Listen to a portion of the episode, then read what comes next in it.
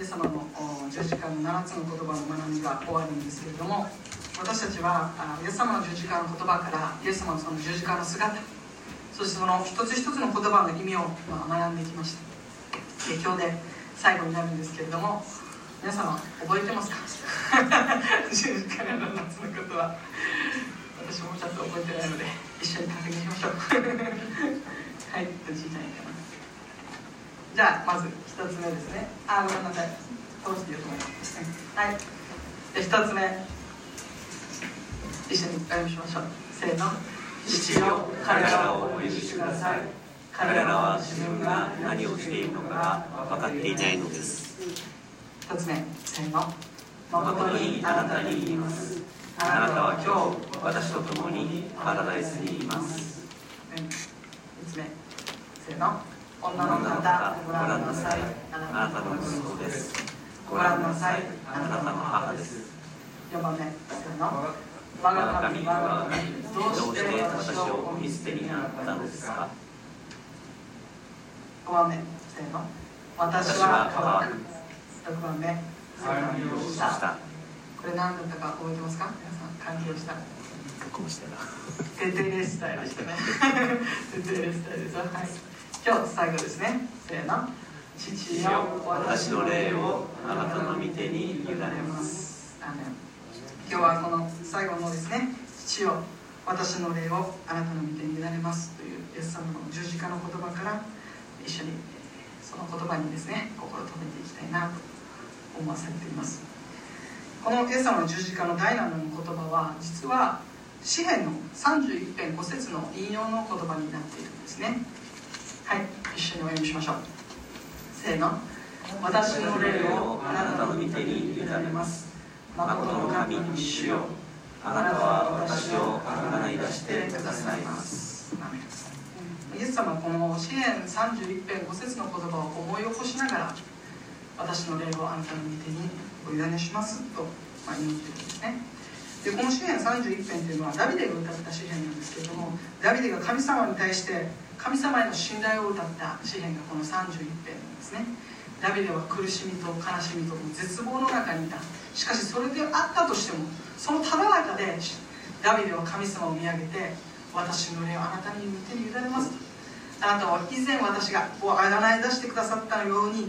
あなたはまた私をあがない出してくださいますという、まそういうこうイエス様神様への信頼あふれた、まあ、ダビデの言葉がこの詩篇31編にたくさん記されているんですけれどもイエス様は死を目の前にして、まこの最後の言葉を語った後にイエス様は息を引き取られるんですね。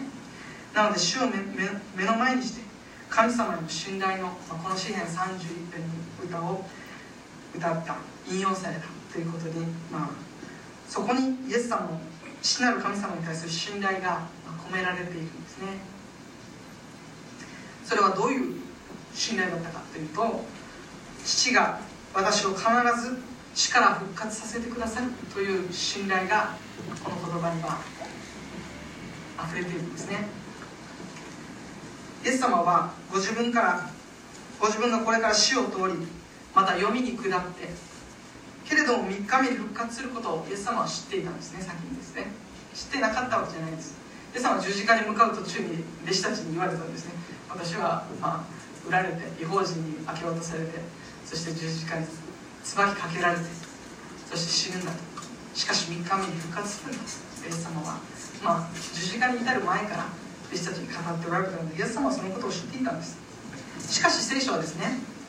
イエス様の復活はイエス様ご自身の力によって復活したのではなくて父なる神様がイエス様を復活させてくださった。というふうに語っているんですね。つまり復活の御業っていうのは実はイエス様の御業ではなく父なる神の御業なんですね。イエス様は受け身なんです。ね実は完全に死なれたんです。そしてイエス様は自分の力で起き上がったんじゃないんです。父なる神によって復活させられたんだと聖書は語っているんですね。ここから見えてくることはどういうことかというとイエス様は死を通り読みに下るけれども必ず父なる神様が私を救い出してくださる復活させてくださるという信頼がこのガイナムの言葉に溢れているんですね。イエス様自分で生き返ろうと思ってないですね。死んだ死んだふりして3日に自分で生き返ったわけじゃないんです。完全に死なれたんです。そして父なる神が私を救い出してください。復活させてくださると信じて自分の命を父なる神様に明け渡したんですね。まあものすごい信頼だなと思うんですね。自分たちも誰かに自分の命を渡す怖いですよね。怖いでそんなことできませんよね。なのでこの十字架のダイナの言葉は、まあ、一言で言うんだったら神に対する信頼の、まあ、言葉その信頼にあふれた言葉だということが、まあ、ここから分かるんですね。また信頼だけじゃなくてこの十字架のダイナの言葉は、まあ、父に委ねる。祈りの言葉でもあるんですね。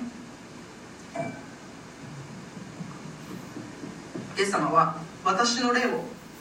あなたの御手に委ねますと言いました。それは一体どういう意味だったんでしょうか。私たち人間の命を与えられたのは神様ご自身です。創世記2章で神様が人を創造された、まあ、描写が書かれているんですけどもそこには神様が土の塵で、人を形作ったんですね。そしてその花に命を息を吹き込まれたので人は生きるものになったと聖書は語っています。人間は神様から命の息つまり霊が与えられたことによって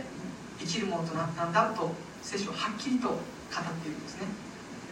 だから霊がないと人は生きるものとならないですねだからこそ人間が霊的な存在であり神様との生きた関係を持つことができるのは人が霊的存在だからなんですね。そして人は神様が霊を与えてくださり私たちは生きるものとなったんです。そして神様が人から霊を取られる時に人は死を迎えると聖書は語っていますね。つまりここでイエス様は私の霊を見てに委ねますということはご自身の命を神様に委ねられた捧げられたということをここで表しているんですねイエス様もまた精霊によってマリアの体に宿りました救い主としてそしてイエス様は使命を全うして今自分自身の使命をもう全てやりきってイエス様は父なる神様の御手に自分の命を委ねられたんですね命を差し出して差し出されたんですね。実はですねイエス様実はですよ。十字架のあの釘によって血を流されたことによって死んだのではなくてイエス様は自ら命を父に渡したことによってイエス様は死を迎えられたというふうに聖書は語っているんですね。だから肉体的に死んだっていうよりも実はイエス様は自ら命を捧げられた。ということがこの言葉から分かるんですね。で面白いことにユダヤ人たちはこの詩篇31編の祈りを夕方の祈りの時に祈っていました。夕方の祈りっていうのは午後3時から始まるんですけども実はイエス様が息を引き取られたのは午後3時だったんですね、うん、午後3時神殿でこの祈りが捧げられている時にイエス様の十字架の上で父を私の霊をあなたの見てに委ねます。と言って、まあ、息を引き取られたんですね。そしてまたこの言葉は一日を終えて床につく時の祈りの言葉としてユダヤ人が、まあ、よく祈っていたというふうに言われているんですね。ベッドの中で祈ったということですね。でなぜ眠る前にこの祈りをしたかというとそれは眠っている間ま人は完全に無防備になるんですよね。どんな強い人も 寝てたら 無防備なんですよね。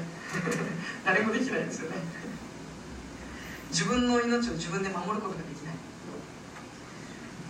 なのでユダヤ人は今から眠りについて、まあ、明日の朝必ず目覚める保証がないだからユダヤ人にとっては、まあ、眠りにつくっていうのはちょっと恐れと不安に満ちたそういう時なんですね。私たちも時々そういう時ありませんか。眠る時に怖いっていうか眠りにつくことが怖い。そういう時があるかもしれません。ですからユダヤ人たちは神様あなたの私の私の霊を委ねますと、祈ったんですね。そして祈っただけじゃなくて委ねて眠るんですね。そして朝目が覚めると許されたなら朝目が目が覚めてあ今日も生かされてる。与えられた神様の一日を感謝を持って精一杯生きようと、まあ、ユダヤ人はそういう考え方だったんですね。結構素敵だなと思いませんか？自分たちが一日働いてもう疲れてくたくたになって 家事やったり仕事やったりもういろんなことして疲れ果てて今日の一日は一日としていろんなことがあったけど神様今日一日をあなたに見てに委ねます。そして明日朝あなたがもう一度私に明日という日を与えてくださるなら感謝をその日をスタートしたいですと、まあ、祈って眠りにつくっていうのは素敵だなと、まあ、思うんです。ねそして起きた時に「ああ神様感謝します」と最初にその言葉が来るんです。ね委ねたので今日も新しい一日が与えられた感謝します。と言って、まあ、ユダヤ人はその一日を始められたんです。ねユダヤ人にとってこの詩篇31編というのは実はとっても身近な、まあ、詩篇なんですねおそらくイエス様もです。ね一日の祈りの祈りの時に最後ですね、まあ、ベッドで寝たいわけではないと思うんですけれど寝るところでですねイエス様もおそらくこの言葉を語っていたんじゃないかなと思うんですね。そして同時にイエス様もこの詩篇31編を愛されたんだなと思うんですね。私たちもですね一日を終えて、まあ、ここに着く時ですね。この祈りを捧げてですね。朝目覚める時に感謝を持って一日を始め与えられた今日という日を精一杯生きるものでありたいなと思うんですね。それが神様神様に委ねて生きるっていうのは、まあ、そういう生き方だなと、まあ、改めて思わせるわけですね。私たちに命の息を吹き込まれた神様は私たちが息を引き取るその時まで私たちを守り最善の道へと導いてくださるお方です。イエス様は父なる神がそういうお方であるということをよく知っていました。そして信じていました。ですからイエス様は父なる神様に自分の命を委ねることができたと思うんですね。イエス様の交渉外を振り返るとですねイエス様は自分の自分を神様の御手に委ねて、まあ、生き続けていたなと思わされるんですね。というのはイエス様は月世の前のその父よ御心ならこの杯を私から取り除けてください。しかし私の願いではなく御心のままに行ってください。祈られました。まさに自分自身の願いではなく神様の御心が私を通してなされていくようにという自分自身を委ねていく祈りが、まあ、ゲッセマネのその祈りの中にあるんですけどもそれだけじゃなくておそらくイエス様がよく祈られていたであろう主の祈りの中にも同じような祈りの内容がありますね。それは御心が天で行われる地でも行われます。まさにイエス様がゲッセマネで祈られたその祈りの、まあ、本質は一緒なんですね。私の願いではなく神様の御心が私を通して実現していくという、まあ、その祈りイエス様の歩みっていうのはまさに父に父なる神に自分自身を委ねてイエス様生き続けられたんだ。最後の最後だけ委ねます。というわけじゃなくて実はイエス様最初から父に委ねながら一日一日をこの与えられた使命を全うしてイエス様生き続けられる。そして今日見る最後の言葉もまた父に委ねる。祈りの言葉でイエス様の人生はひとまずひとまずここで一度終えるんですね。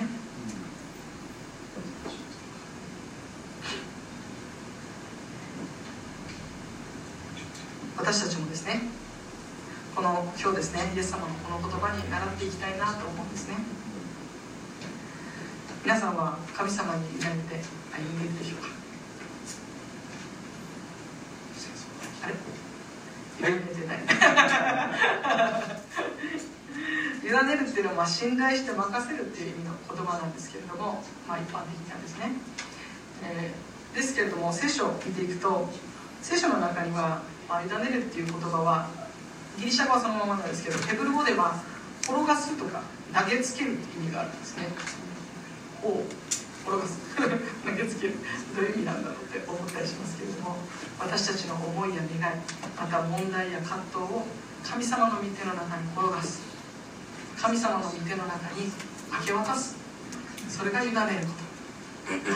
いうことが分かるんですね。そして委ねるっていうのはなんか委ねるって聞くとだいぶ無責任なやつだなと。私たちは時々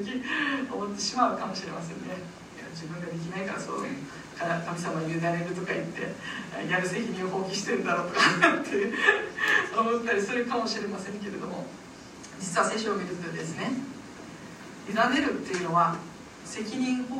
棄ではなくて実は与えられた自分が役割を全うした上で最終的に神様に委ねる。自分のコントロール自分が制御できない。その自分の範疇を超えた領域を神様の主権に委ねる。ということが本来の委ねる意味なんですね。でもそれを忘れて自分たちの役割だけを飛ばして 委ねるというふうにやってしまうと実は本当の意味では委ねてないんですね。神様多分いやまだできるよね。多分言っておられるんですね。ですから私たちもですね人が一日できることなんて限られてますよね。たくさんのことなんてできないです。だからこそ一日一日は神様に委ねていく。ということがやはり大切だなと思わされるんですねメッセージしてるとですね時にですね完成度70%の時だったり 90%の時だったり100%の時もあるんですけども時々65%ぐらいあるんですね。手抜いてるわけじゃないんですよ。頑張ってるんだけどなぜか進んでいかないっていう時もあったりするんですよね。まあいろんな原因が。もちろん私たち自分自身の原因もあるんです。しかし精一杯やった上で完成できなかった。もう CS まであと1時間しかないっていう。そんな時全然終わってない。70%しか終わってない。うわ神様全然できませんでした。この後本当にこのまま立っていいんでしょうか。と思ったりするんですね。その時にですねあなたに見てに委ねますと言って本題に立つんですね。すると不思議なことがあるんです皆さ。んこれは、まあ、メッセージしてる人分かると思うんですけど。自分が何だろうもう7こう準備してるところまではふつらされていくんですね。その後大丈夫かなって思いながらその後半に向かっていってそしてその後委ねて語り続けると自然とですねこう自分自身としては手応えなかったりするんですね。大丈夫か？も う結局なんか大丈夫だったんか？なこれでよかったんかなって思うんですね。そして講談を降りて礼拝終わると兄弟姉妹がですね。とっとと寄ってきて「いや今日今日のメッセージ私に語られました」とかっていうことがあるんですね。しかもそれが1回だけじゃないんですね。何度かあるんですね私の経験の中で。ちゃんと準備してこれはよかったって思ってる時はあんま来ないんですけど委ねて立って語り始めてそして導かれるまで語っていく時にああ神様の今日必要なことが語られたんだなということが、まあ、あったりするんですね、あ、それをまあ例これは正しい例話なのかわからないですけどそういうふうに神様に自分たちにやるべきことをできるだけ精一杯頑張った上で足りない部分も含めて神様にお委ねしていく。そして委ねた時に何が起こるかというと神様がその委ねられたことを神様が責任を持ってそのことに関わってくださる介入してくださるということが起こるんですね。実は私たちが神様の御手に委ねるって言った時には祈りも出ますよね。祈ります。アメンって。現実はほとんど変わらない。でも天ではものすごいことが起こるんですね。神様の全能の御手が動き始めるんですよ。ね 神の神様に委ねる時に神様がその問題を自分の問題として自分のこととしてその問題を引き受けてください。私たちがコントロールできない領域においても神様が働いてください。これが委ねることだ。ですね。そう思った時に委ねるってすげえ思いますよね。でもそれは無責任にね何もやらないでもうベッドの横で「神様委ねます」あのことをやっといてくださいっていうのは神様をしもべに使ってるだけですよね。そうじゃなくて私が今できることを精一杯した上で神様の御手に委ねていく。イエス様もですねメシアとしての救い主としての使命を全うされたんです。そして全うして最後の最後に父を私の霊をあなたの御手に委ねます。祈られたんですね。この姿からもやはり与えられた使命責任を全うした上で神様の御手に委ねていくことが委ねることなんだということがはっきりと分かります。じゃあ改めて聞きますね。神様皆さんは神様に委ねて 歩んでいるでしょうか、ね、足りない弱いものなんです。でもその弱さも足りなさも今回もできなかった部分も含めて神様にお委ねしていく神様が働いてくださるということを私たちは経験することができるんですね。で面白いことにですね今全然原稿ないこと喋ってますけど 面白いことにですね委ねるってことを調べると実は聖書の中に委ねるっていう言葉は命令形でしか出てこないんです。ね、結構面白いなと思ったんですねつまりここから見えてくることは人は簡単には委ねられないんです委ねられないんです。自分の力でもうやりたいんです。成し遂げたいんです。コントロールできない領域にまで自分の支配を及ぼしたいんです。それが人間の、まあ、弱さであり愚かなところであり神様に委ねきれない、人間の姿がそこにあるんじゃないかなと思うんですね。だからこそ聖書はあなたの道を主に委ねよ主に信頼せよ主が成し遂げてくださいということなんですね。委ねられない私たちに対して委ねられないから委ねよっていうわけです私たちは簡単には委ねられません。私はそのことよく知ってます。自分でやりたいです。やりたいし自分で成し遂げたいし。できるだけ神様の助けをお手を煩わせないように真面目に頑張るんですねそれは悪いことではないんです。しかし始まる前に神様に見てに言われてスタートすることも時には大切じゃないかなと思わされるんです。ねイエス様はこの十字架のダイナミの言葉は「父よ」という呼びかけから始まっています。この言葉は、以前にも話したヘブル語で「アッバ」という言葉なんですけれどもこの言葉はとっても親しみを込めた呼び方を表しているんですね。今風に言えば「パパ」とかお父ちゃんとか お父さんとかまあそういう言葉なんですね。仲間家でよく聞く。そうですけどそういう親しみを込めた呼び方なんですね。イエス様はイエス様のこの呼びかけ父をアンバと呼びかけられたこの呼びかけはまさに子供が父に対して絶大なる信頼を持って呼びかける。そんな信頼にあふれた言葉がこのアンバという言葉なんですね。神様は十字架についてあんなに痛みを抱えて死の目の前にいたその時でさえイエス様は神様に対して「アバ私の御手をあなたに委ねます」まあ信頼の言葉なんですね。全部委ねますというイエス様の言葉がここにあるというんですね。私の息子ソロもですね。少しもう少しで7ヶ月になります。で最近はですね少しずつ前に進めるようになりました。ちょっと前までは前に進めなかったですね。回転するか前に行こうとするけどバックしていくっていう。ね もどかしい時期を通り過ぎて最近は前に進めるようになってるんですね。すごい成長だなと。自分は全然成長してるように思わない。のにそうまあすごい成長だなと。思うんですけれども。そんな可愛い息子を喜ばせようとですね。高い高いするんですね。高い。高いウィーンって投げるんですねで高い高いするって上にふわって。投あげましたね。っていう話とケタケタケタって笑うんですねキケケケケケケって可愛いんですね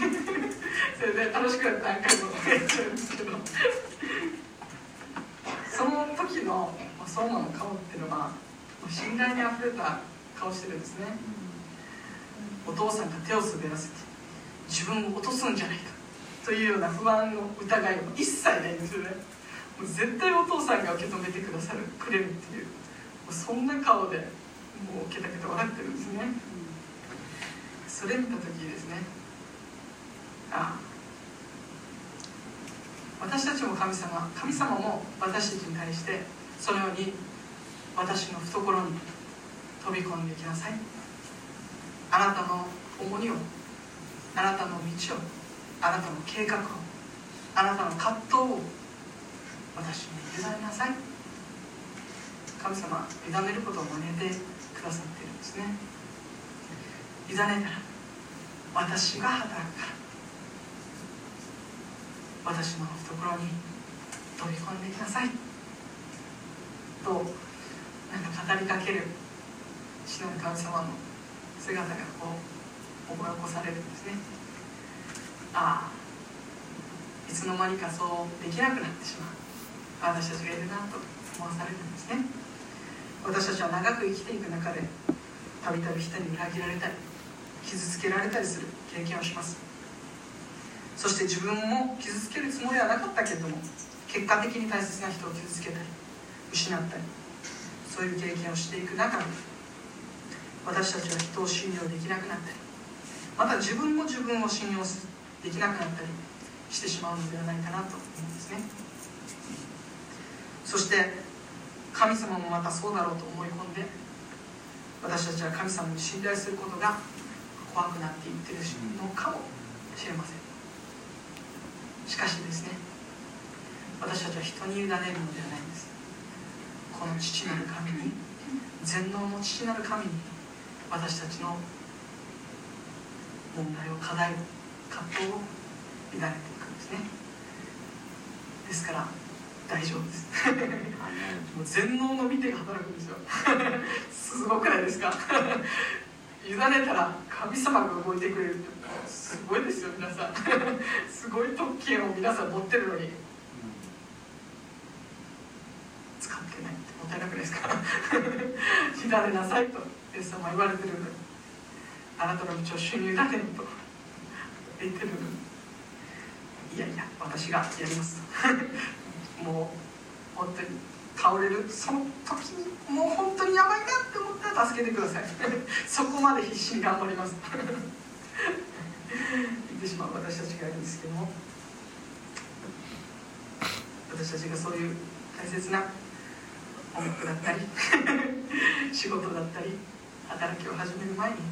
神様に委ねてスタートしていくそういう一日一日を送っていけたらなと本当に思います。聖書はこう約束しています。一緒にお読みしましょう。せーの。この方に信頼する者は誰も失望させられることはない。アメン。聖書は約束しています。この神様に信頼する者はする者は誰も失望させられることがない。つまり神様の御手にお委ねしたら失望させられることがない。なぜなら神様ご自身がその問題に介入してください。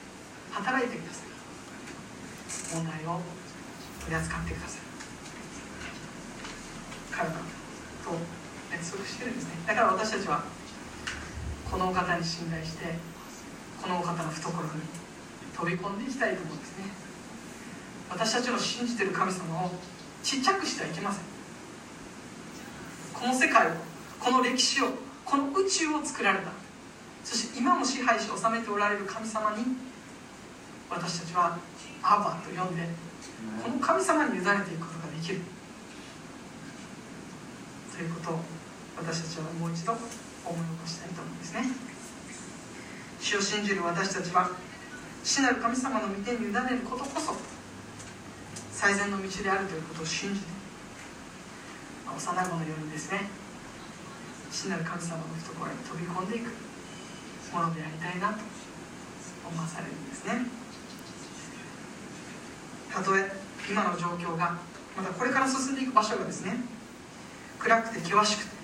また黄泉のように思える場所であったとしても私たちがその場所で父なる神様に委ねていく時父なる神様はイエス様を復活させてくださって私たちにも同じ復活の力が働いてその中で私たちが生きるようにしてくださいます。主に信頼し委ねていく人生には決して失望がない。なぜならそこには必ず復活があるからです。私たちの人生の中にも復活の出来事が起こる。ということを私たちは経験してきたのではないかなと思うんですね。どうしようもなくなって感染を委ねます行った時にもうどうしようもないところから神様の見えない御手が働いてください。そこから守られそこを通り抜けていったという出来事が人生の中私たちの中にあると思うんですね。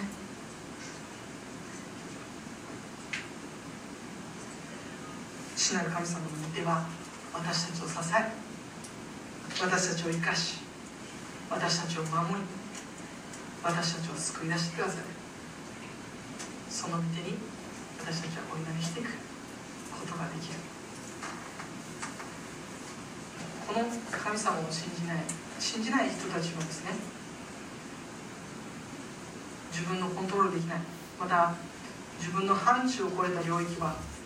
どうしようもできないんです。そしてそれこそもうどうしようもなくなってうずくまるしかなくなっちゃうんです。しかし父なる神様を信じ信頼してる私たちはそこで天を見上げて主に委ねることができるんです。私たちはその恵みを知っていますだからイエス様は今日もですね私たちあなたの道を主に委ねる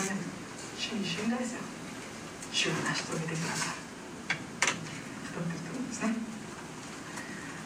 私たちもですねイエス様のようにですね地上の生涯を終える時にですね父を私の霊を見てに委ねますと言って、まあ、天に召されていく人生だったら幸いかなと。思うんですね。最後が呪いの言葉とかさ、お腹すいたとか う ーとか。嫌だなと思うんですね。でもある人が言ってました。その人の最後の死に方また最後はどういう言葉を残すかっていうのはその人の生き方を貫いてるんだと。その人の生き方の連続性の中に死がある。からこそ私たちはいつ死ぬか分かんないですよね。だからどういうふうにある意味で死を迎えるか。ということを真剣に考えると私たちはどう生きるべきかということがはっきりと見えてきます。イエス様が最後の最後まで父に委ねてその人生を終えられました。私たちもですねこの人生を終える時あなたの御手に委ねます。言うためにも一日一日を主に委ねていく。その一日一日のその先にそういう幸いな終わり幸いな人生を迎えることができるのではないかなと思うんですね。委ねた後私たち天に引き上げ引き上げられてですねイエス様のところに行けるんです。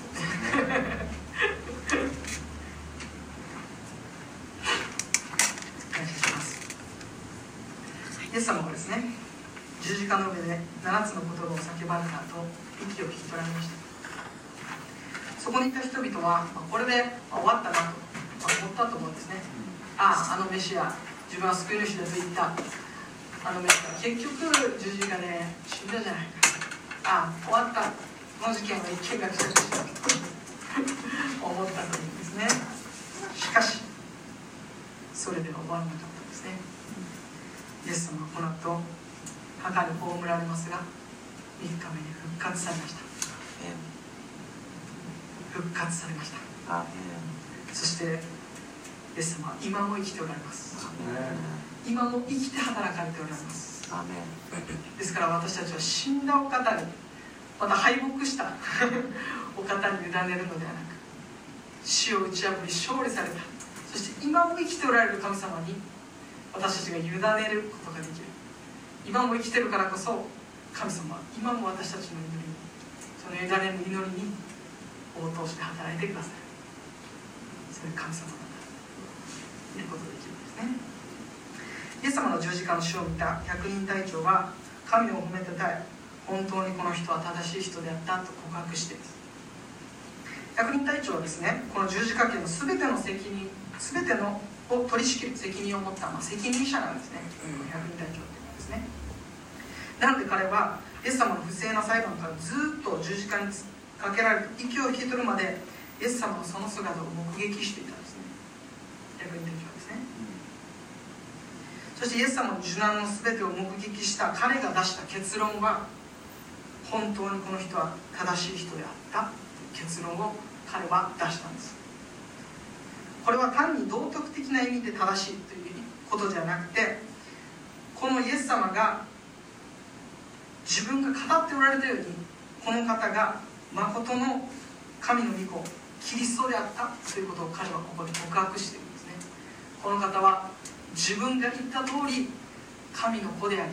救い主であったんだとこのイエス様の受難を全て目撃した百人隊長がそう最後に結論し告白しているんですね。この箇所っていうのはものすごいことなんですよね。そして実はですね伝承によるとこの百人隊長の名前はロンギナスっていう人なんですよねでそして彼はこの後イエス様を自分の救い主と信じます。そしてキリストの弟子となって初代教会の指導者の一人となって最後は殉教したと言われていますね。すごいですよね、このこの百人隊長だけじゃなくて最近「ファッション」っていう映画を見ようか迷ってるんですけれども この流れもあってですね見ようかなと思ってるんですけど小耳に挟んだ話ですと実はあのファッションをしたこのイエス様役をした人ですね。彼はもともとノンクリスチャンだったそうです。しかしこのファッションの映画をやるってなってイエス様のこの聖書を読んでまた、まあ、言ってような祈りもあったでしょう。そしてその役を終えて彼はイエス様を信じるんですね、うん、そのようにイエス様のあの十字架を私たちは本当に目撃し丹念に見てイエス様が語られた言葉一つ一つに耳を傾けるなら私たちもまたこの方が誠の救い主であるという告白に必ず導かれていくと信じるんですね。そして私たちは目撃した私たちは今日もう一度ですねこのイエス様こそ誠の救い主である。神の子キリストであると告白したいと思うんですね。そして改めて皆さんに問いたいと思うんですね。あなたは十字架にかけられたイエス様を誰だと告白しますか？またイエス様の十字架は誰のための十字架だと告白しますか？聖書はイエス・キリストはあなたや私の罪の身代わりに十字架にかかって死んでいる3日目に復活した救い主だと語っています。そしてこのイエス様を信じる者は誰でも罪許されて永遠の命が与えられて神の子供となる特権を得ることができると聖書ははっきりと約束しています。私たちはもう一度ですねこの約束を見切りたいと思いますね、そしてこのイエス様こそただ一人誠の救い主だと私たちは告白したいと思うんですね。今日この朝イエス様だけが私の救い主である。主である。キリストである。そしてこの方は死を打ち破ってよみがえられたんだ。私たちはこの朝、まあ、この百人隊長と共にですね高らかに神を褒めたたえてこの場所で宣言したいと思うんですね。この方を信じ信頼するのは決して失望することはありません。これからも与えられた一日を一日を主に委ねて共に精一杯与えられた使命を全うしてそして最後の最後にはあなたの御手に委ねますと言って天に引き上げられるそういう歩みを共に歩んでいきたいなと思わされています。お願いします。愛する天のお父様あなたの皆を褒めたたえます。イエス様の十字架の7つの言葉から学んできました。そして今日一人子イエス様が父なる神様あなたに信頼する、まあ、委ねまた委ねていくその祈りを心に留めました。私たちもまた神様、うん、簡単には委ねられない。自分がしたいと強く思ってしまう私たちですけれども一日一日をまた何か始める時に神様あなたに委ねて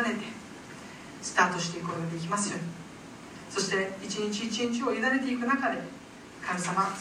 最後の最後あなたが召されるあなたが召してくださる。その時に私たちを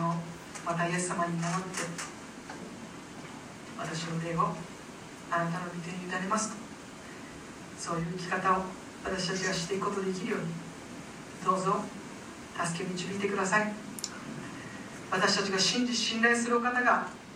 全能の父なる神であること私たちがもっと信頼することができますように幼子のようにあなたの懐に飛び込んでいく私としてしてください。たくさんの人生の中で負ってきた傷や葛藤や経験によってあなたの御心に飛び込んでいくことが怖くなっています。どうぞその恐れを取り除けてください。あなたの懐に自分自身を全て委ねていくことができますように導いてください。イエス・キリストの皆によって祈ります。